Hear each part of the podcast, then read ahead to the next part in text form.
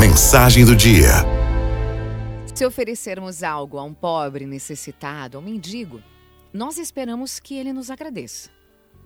Se fizermos um favor a alguém, esperamos, como é lógico, que nos agradeça. Existe um acordo secreto entre nós, uma regra não escrita, mas óbvia, aceita por todos. Mesmo para um favor pequeno, é preciso agradecer. É justo, é um dever agradecer.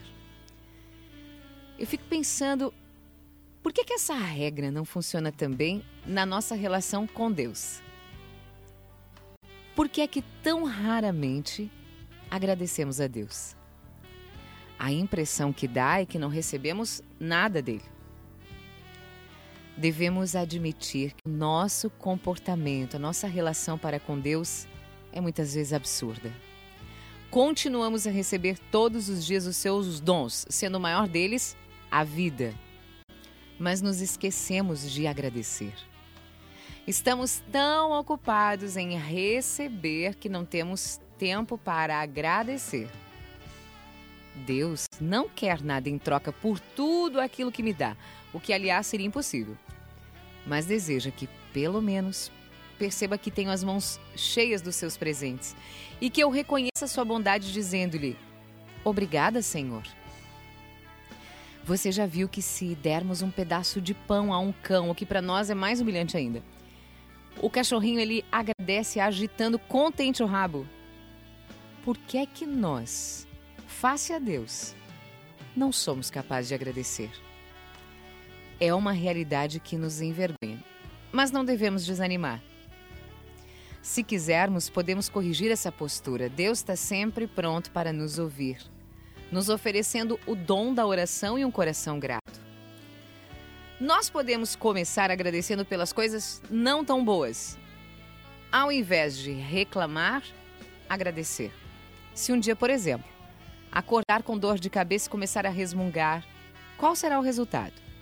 Primeiro, eu nem acho o remédio para minha dor de cabeça. Depois, o que é pior, a minha má disposição vai acabar por tornar pesado o dia das pessoas que estão ao meu redor.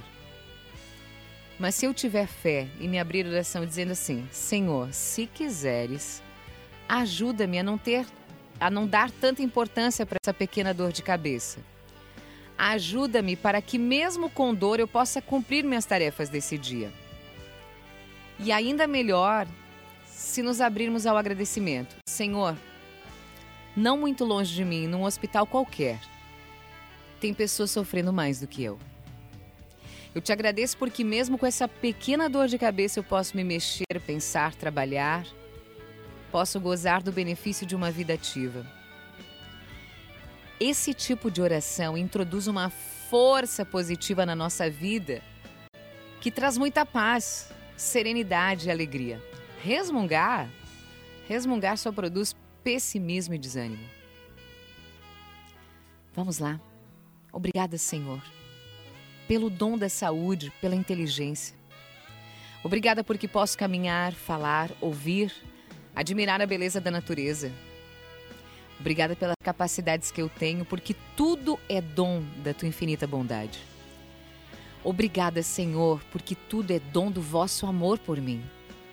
Obrigada pela minha família, amigos, colegas, amores, os que me acompanham na vida e os que já estão contigo na eternidade.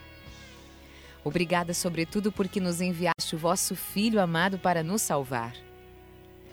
Obrigada pela vida que desabrocha em todos os recantos da terra. Tudo canta de alegria a vossa glória.